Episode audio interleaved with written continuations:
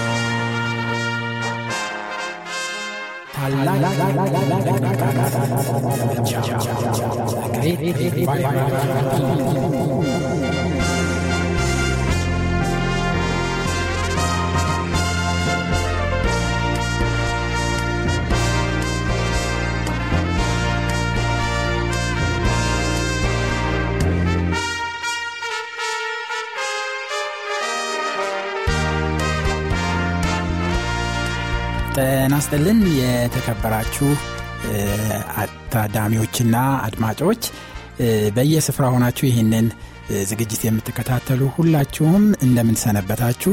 እኔ ወንጌላዊ ቴዎድሮስ አበበ ነኝ። ዛሬ አስቸኳይና በጣም አስፈላጊ መልእክት ይዤላችሁ ቀርብ ያለው ዛሬ የምንነጋገርበት ርዕስ ጠቅላላ ርዕሱ ታላቅ የመነቃቃት ዘመቻ the great revival campaign ነው የሚለው። ይህም ደግሞ ዛሬ ያለንበት ሁኔታ የመጨረሻው የምጽአቱ ንቅናቄ መደረግ ያለበት ጊዜ ላይ ነው ያለ ነው እና ስለዚህ ዘመኑን እንድናውቅ ያስፈልጋል እና ዛሬ በዚህ በመጀመሪያው ክፍል ሀሳቤ ወይም መልእክቴ ዘመኑን እንወቅ በሚል ርዕስ ከእናንተ ጋር መጠነኛ ቃል ለመካፈል በፊታችሁ ቀርብ ያለሁኝ እግዚአብሔር በሚኖረን ጊዜ ሁሉ በተለየ ሁኔታ እንዲባርከን በጸሎት እንጀምራለን። እንጸልይ። ቅዱስና ዘላለማዊ የሆንክ ቸርና ሮሩ ፈቃር አባት እጅግ አድርገን እናመሰግንሃለን። ይህንን ጊዜና ሰዓት ስለሰጠህን ክብር ምስጋና ላንተ ይሁን። የሰማይ አባት የምንሰማው ቃል እንዲጠቅመን ሕይወታችንን እንዲለውጠው በተለየ ሁኔታ ጸልያለሁኝ። ጊዜውን ሁሉ በተለየ ሁኔታ አንተ ተቆጣጠር፣ በመካከላችን ተገኝ። በክርስቶስ ኢየሱስ ስም አሜን።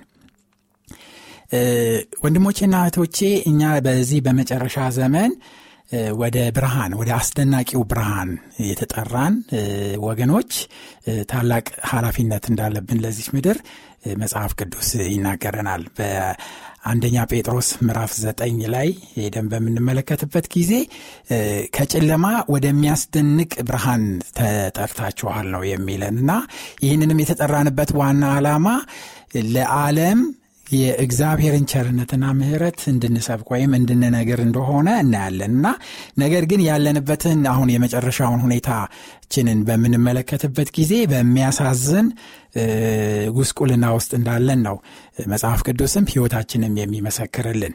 እስቲ ወደ ማቴዎስ ምዕራፍ 25 ልውሰዳችሁ። በዚያ ላይ ሁላችንም እንደምናውቀው ከቁጥር አንድ ጀምሮ በማቴዎስ ወንጌል ምዕራፍ 25 ላይ መብራታቸውን አብርተው ሙሽራውን ሊቀበሉ የወጡ አስር ቆነጃጅቶችን እዛ እንመለከታለን። በምዕራፍ 25 ቁጥር አንድ ላይ በዚያን ጊዜ መንግሥተ ሰማያትን መንግሥተ ሰማያት መብራታቸውን ይዘው ሙሽራውን ሊቀበሉ የወጡ አስር ቆነጃጅትን ትመሰላለች ይለናል። እና እነዚህ አስር ቆነጃጅቶች ሙሽራውን ለመቀበል ወጥተዋል። እና በጥንት አይሁዶች ስርዓት ሙሽራ በእኩለ ሌሊት ነው የሚመጣው ሙሽራይቷን ለመውሰድ። እና ጊዜውንና ሰዓቱን ደግሞ ማንም ሰው አያውቀውም። ሙሽራው እንደገጠመው ሁኔታ ቶሎም ሊመጣ ይችላል፣ ዘግይቶም ሊመጣ ይችላል። ነገር ግን በምንም አይነት ሁኔታ ሁሉም ታዳሚ ወይም ደግሞ ሙሽራውን ለመቀበል የሚወጣ ሁሉ ተዘጋጅቶ ሊጠብቅ ያስፈልጋል። በተለይ እነዚህ አስር ቆነጃጅቶች ተለይተው ለሙሽራይቱ ቅርብ የሆኑ ሚዜዎች እንደሆኑ እናያለን። እነዚህ ሚዜዎች ለመቀበል ሙሽራውን ለመቀበል ተዘጋጅተዋል። የመጀመሪያው ነገር ሙሽራን ለመቀበል የሚያስፈልገው አልባሳት ነው እና አንድ ሚዜ በጥሩ ሁኔታ መልበስ ይኖርበታል። ከዛ በኋላ ራሱን በደንብ አድርጎ ማዘጋጀት ይኖርበታል። አእምሮ መገኘት አለበት። ንጽህናውን ጠብቆ መገኘት አለበት። ጥሩ የሆነውን የሰርግ ልብስ ለብሶ መገኘት ይኖርበታል እና ይህንን የመጀመሪያ ዝግጅት እነዚህ አስሩም በጥሩ ሁኔታ ተዘጋጅተው እንመለከታለን። ስለዚህ ተዘጋጅተው ሙሽራውን ለመቀበል ወጥተዋል ኦሬዲ እና የተመረጡ ናቸው። እድሉ ተሰጧቸዋል። ሙሽራውን የመቀበል እድል ተሰጧቸዋል። ደስ የሚለው ነገር ይሄ ነው። እድሉ ተሰጧቸዋል። እድሉን ሊጠቀሙ ደግሞ ስራዬ ብለው ጊዜያቸውን ሰውተው በዛ በስፍራው ላይ ተገኝተዋል እና ይህንን አሟልተዋል። በማቴዎስ ወንጌል ምዕራፍ 22 ላይ ልክ እንደዚህ የሰርግ ምሳሌ እንመለከታለን። ማቴዎስ ወንጌል ምዕራፍ 22 ከቁጥር 10 ጀምሮ አንድ ሀብታም ትልቅ የሰርግ ዝግጅት እንዳዘጋጀ ይናገራል። ከአስር ጀምሮ ከዛ እነዛ ባሮች በመንገድ ወጥተው ያገኙትን ሁሉ ክፉዎችንም በጎዎችንም ሰበሰቡ፣ የሰርጉንም ቤት ተቀማጮች ሞሉት ይላል እና ይህ ሰውዬ ግብዣ ካዘጋጀ በኋላ የሰርግ ግብዣ ካዘጋጀ በኋላ ታዳሚዎችን ከመንገድ ላይ እንዲጠሩ ነገሯቸው። ከዛ በፊት ያለውን ታሪክ ሁላችንም እናውቀዋለን። የተመረጡ የነበሩ ነበሩ። እነሱ ፈቃደኛ ሊሆኑ አልቻሉም። ሰበብ እያበዙ ሊመጡ አልቻሉም። ከዛ በኋላ ከመንገድ ያሉትን አስገቧቸው አለ። ከመንገድ ያሉትን አስገቧቸው። ምን አይነት ናቸው? ክፉዎችም ናቸው፣ በጎዎችም ናቸው። ለሁሉም ነው እድሉ የተሰጠው እና ለሁሉም እድሉ ተሰጥቶ ወደ ሰርጉ ቦታ ታደሙና ወደ ሰርጉ ገብተው ቦታውን እንደሞሉት እንመለከታለን።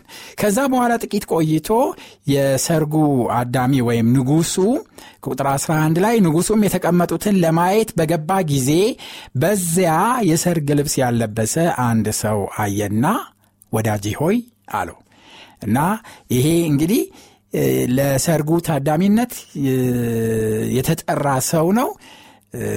ወደዛ ውስጥ እንዲገባ እድሉ ተሰጥቶታል። ትልቅ ስፍራ ተሰጥቶታል። ነገር ግን የሰርግ ልብስ ያለበሰ ነበረ። በጥንት አይሁዶች ባህል ሰርግ የሚጠራው ሰው ለሰርገኞቹ ልብስ ይልክላቸዋል። ለብሰውት የሚመጡት ልብስ ይልክላቸዋል እና ያንን የሰጣቸውን ልብስ ለብሰው ነው ወደ ሰርጉ ቦታ መግባት ያለባቸው እና ይሄ ሰው እድሉ ተሰጥቶታል።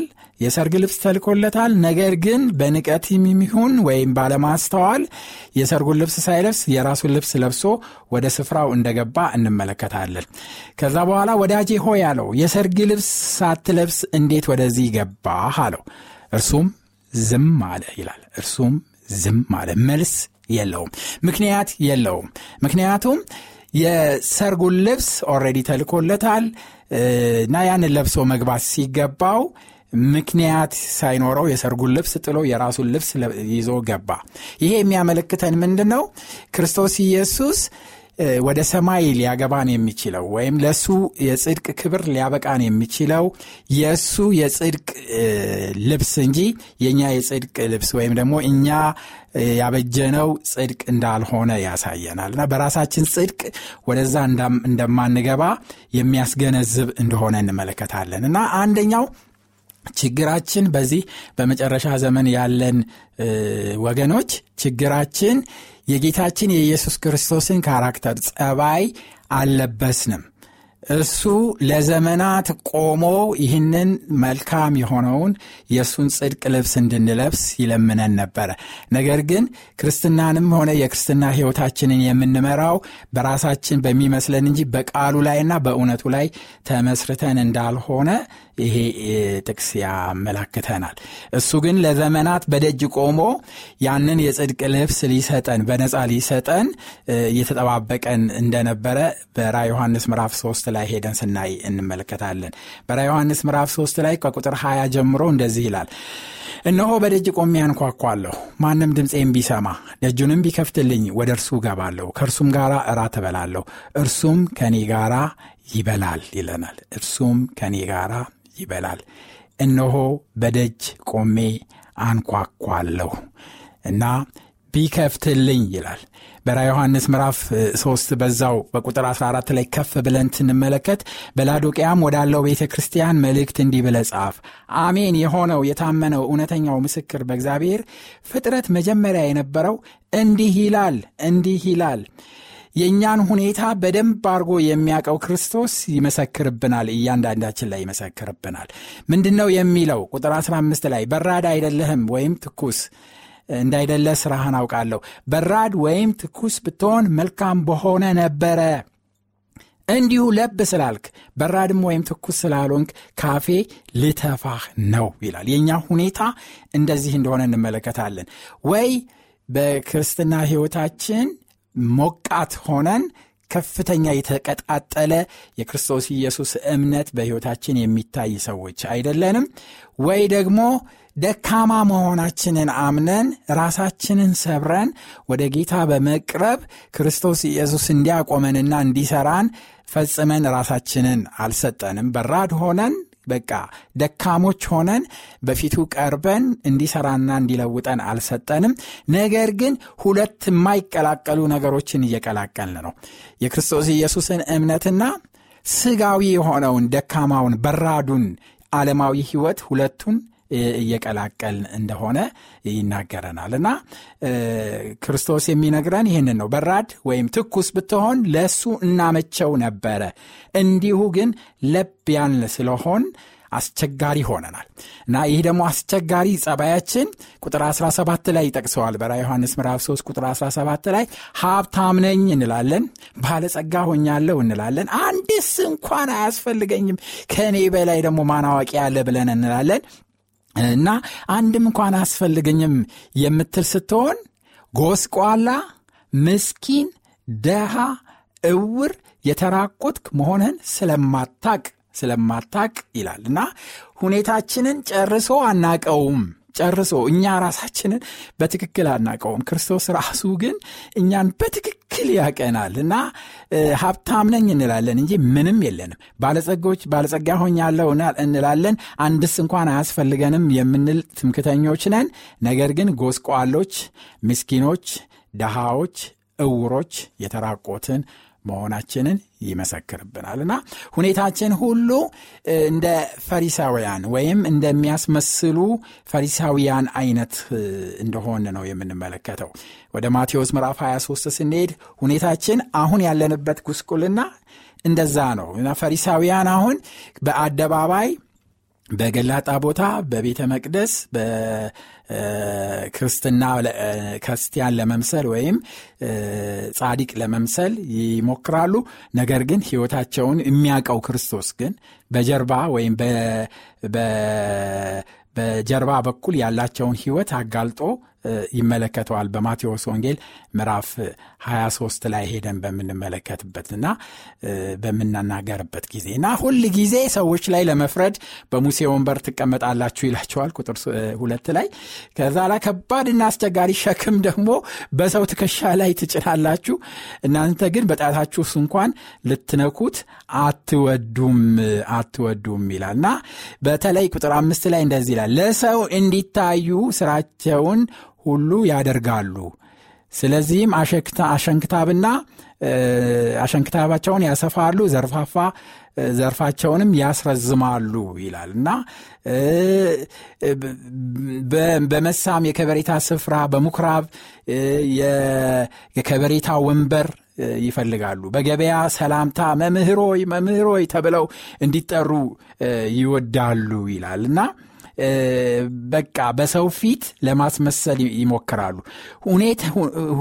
ትክክለኛውን ሁኔታቸውን በሚናገርበት ጊዜ በጣም አርጎ ይገርማል ወይም በጣም አርጎ ይደንቃል። ቁጥር 24 ላይ እናንት እውሮች መሪዎች ትንኝን የምታጠሩ ግመልንም የምትውጡ ይላቸዋል። ቁጥር 25 ላይ እናንት ግብዝ ፈሪሳውያን በውስጡ የቅሚያንና የስስትን ሞልቶ ሳለ የጽዋውን የውጭውን ወጭቱን የውጭውን ታጠራላችሁ ወዮላችሁ ብሎ ያስጠነቅቃቸዋል እና በጣም የሚገርም ነው። በተለይ በተለይ ቁጥር 27 ላይ እንደዚህ ይላል እናንት ግብዝ ፈሪሳውያን በውጪ አምረው የሚታዩ በውስጥ ግን የሞቱ የሙታን አጥንት እርኩሰትም ሁሉ የተሞሉ በኖራ የተለሰኑ መቃብሮችን ስለምትመስሉ ወዮላችሁ ይላል። እና በጣም አዝናለሁኝ። በዚህ ዘመን ቤተ ክርስቲያንና እኛ ያለንበት ጉስቁልና ይህንን ነው የሚመስለውና ሁኔታችን ትክክለኛ ሁኔታችን ይህንን ነው የሚመስለውና ይሄ ለውጥ መምጣት አለበት። ይህንን ጎስቋላነታችንን ማመን አለብን። ማስመሰል የለብንም። መጀመሪያ ራሳችንን እናታልላለን። በጣም ጥሩ ነኝ፣ መልካም ነኝ ብለን ራሳችንን እናታልላለን። በመቀጠል የሚያዩንን ሰዎች እናታልላለን። ይቻላል ጥሩ ክርስቲያን መስሎ በሰንበት በቤተ ክርስቲያን በመገኘት በቃ ጥሩ እንቅስቃሴ የሚያደርግ ሰው መስሎ በመታየት በመዘመር እና ወዲህ ወዲያ በማለት ሰዎችን ማታለል እንችላለን።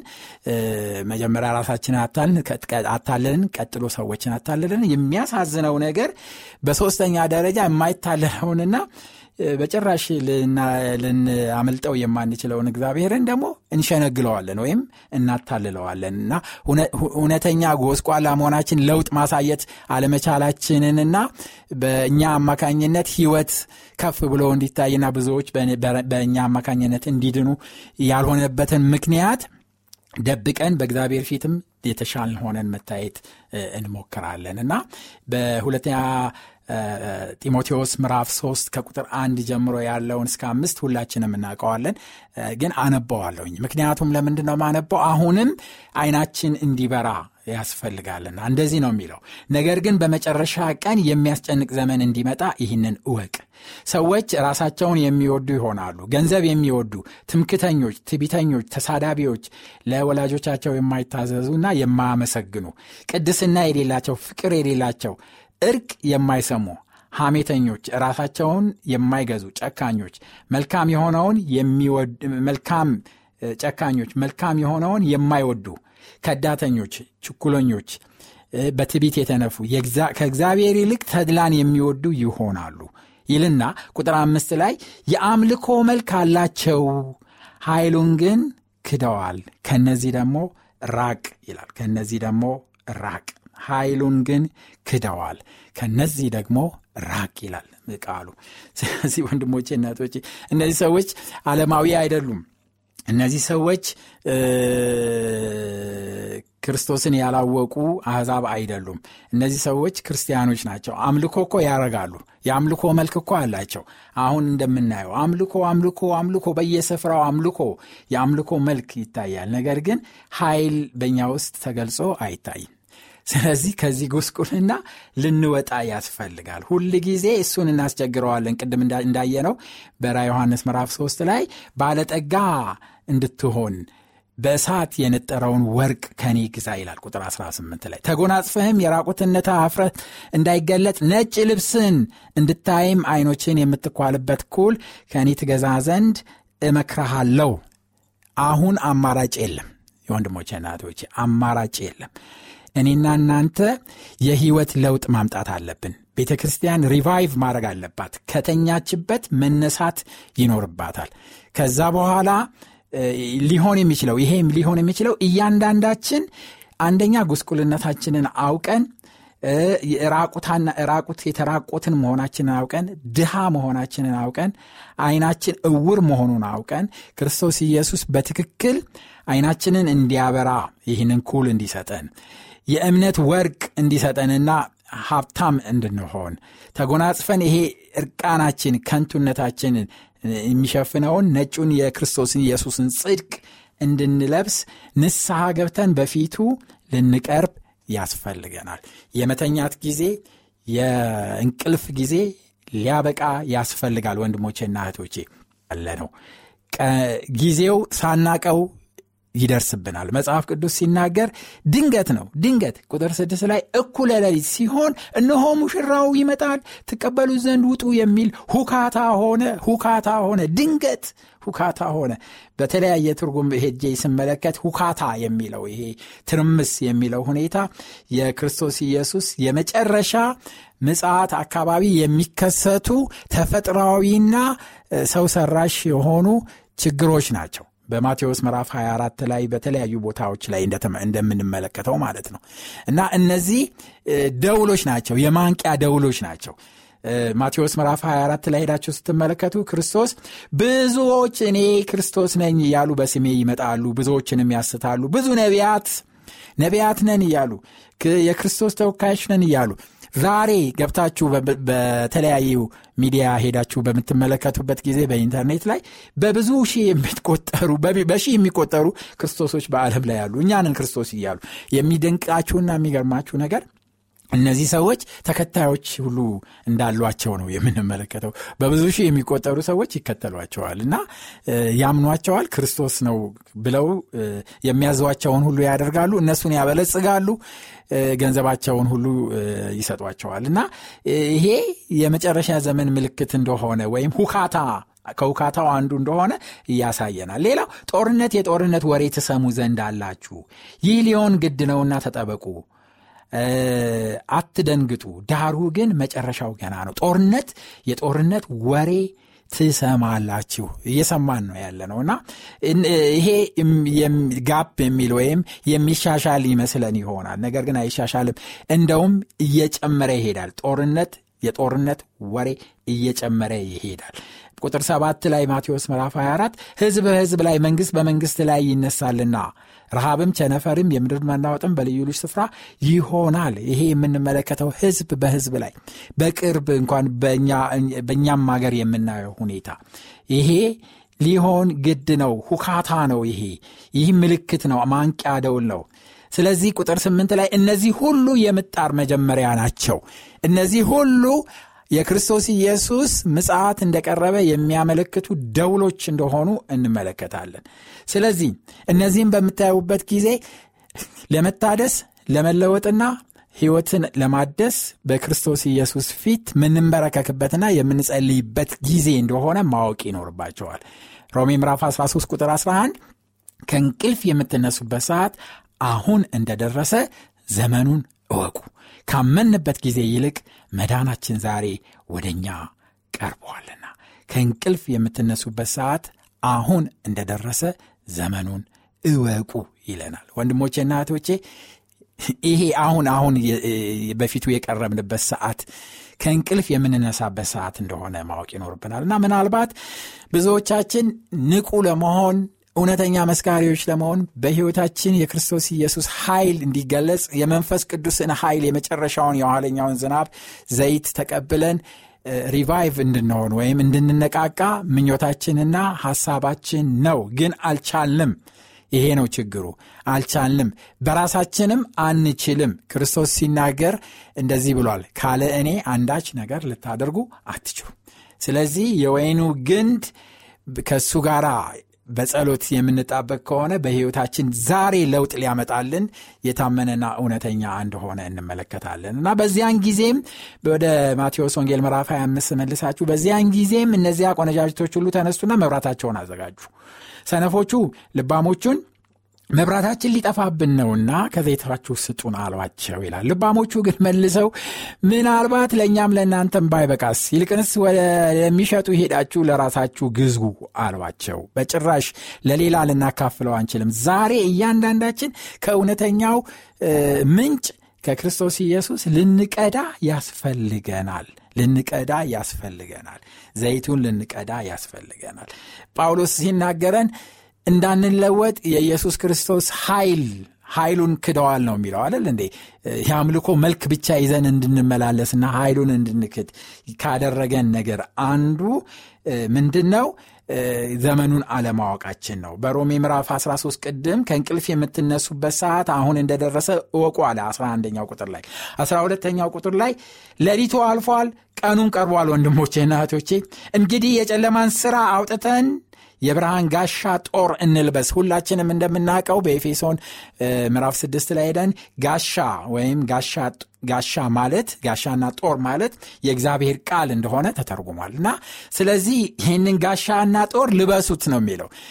ወደ እግዚአብሔር ቃል ተመለሱ በጸሎትና በእግዚአብሔር ቃል በፊቱ ቅረቡ ነው እያለን የሚናገረው። ስለዚህ በቀን እንደምንመላለስ በአግባብ እንመላለስ ወንድሞቼ እናቶቼ ቁጥር 13 ላይ ሮሜ 13 13 ይህ ነው ዋናው ቁልፍ ነገር በቀን እንደምንመላለስ በአግባብ እንመላለስ። ዛሬ መንፈስ ቅዱስ ሊወርድ ነው፣ የኋለኛው ዝናብ ሊወርድ ነው። ነገር ግን እኛ በማይመለከተን ጉዳይ ውስጥ እየዳከርን በቀን በቀን ህይወታችን በተለያዩ ነገሮች ተጠምደን ወሬ ስናሳድድ በኢንተርኔት በዩቱብ የማይመለከተንን ፌዝን ስንከታተል ስናመነዝር የክርስቶስ ኢየሱስ ታላቅ ሙላት የሆነውን የመንፈስ ቅዱስን የመጨረሻውን ዝናብ ለመቀበል አልቻልንም።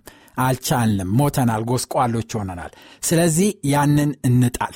በቁጥር 14 ላይ እንደዚህ ይላል ነገር ግን ጌታ ኢየሱስ ክርስቶስን ልበሱ። ምኞቱን እንዳይፈጽም ለስጋ አታስቡ ለስጋ አታስቡ። ነገር ግን ጌታችን ኢየሱስ ክርስቶስን ልበሱ ይላል እና ያንን መልበስ ይኖርብናል። ይህንን ክፉ የሆነውን አመለካከት ዓለማዊ አመለካከትና ዓለማዊ ልምምድ ከህይወታችን አውጥተን ጥለን ክርስቶስ ኢየሱስን በቃሉ አማካኝነት ልንለብሰው ያስፈልጋል።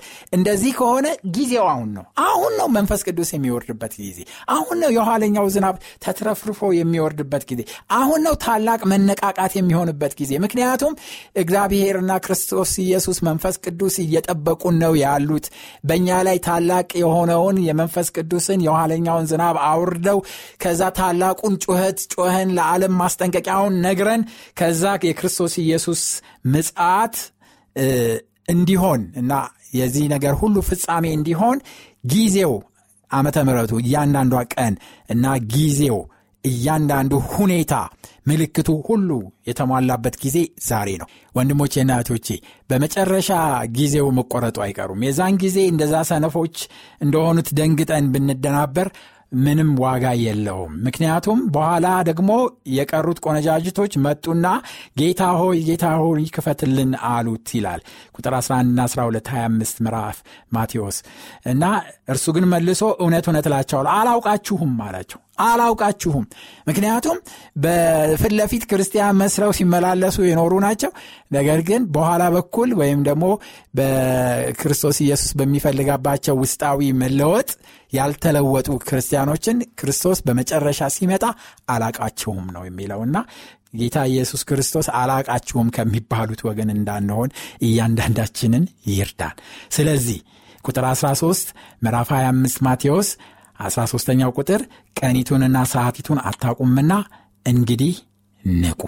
እደግመዋለሁ ቀኒቱንና ሰዓቲቱን አታቁምና እንግዲህ ንቁ። ወንድሞቼና እህቶቼ እንድንነቃ እንድንለወጥና እንድንዘጋጅ በንስሐ ወደ ክርስቶስ ኢየሱስ እንድንቀርብና ወደ ኋላ የሚጎትቱንን ከንቱ ነገሮች በሙሉ ከአሁን ጀምሮ ቆርጦ እንዲጥልልን በጣም ጉስቁልነታችንንና ከንቱነታችንን አምነን በፊቱ መውደቅ እንድንችል እግዚአብሔር አምላክ እያንዳንዳችንን ይርዳን። እግዚአብሔር ይባርካችሁ።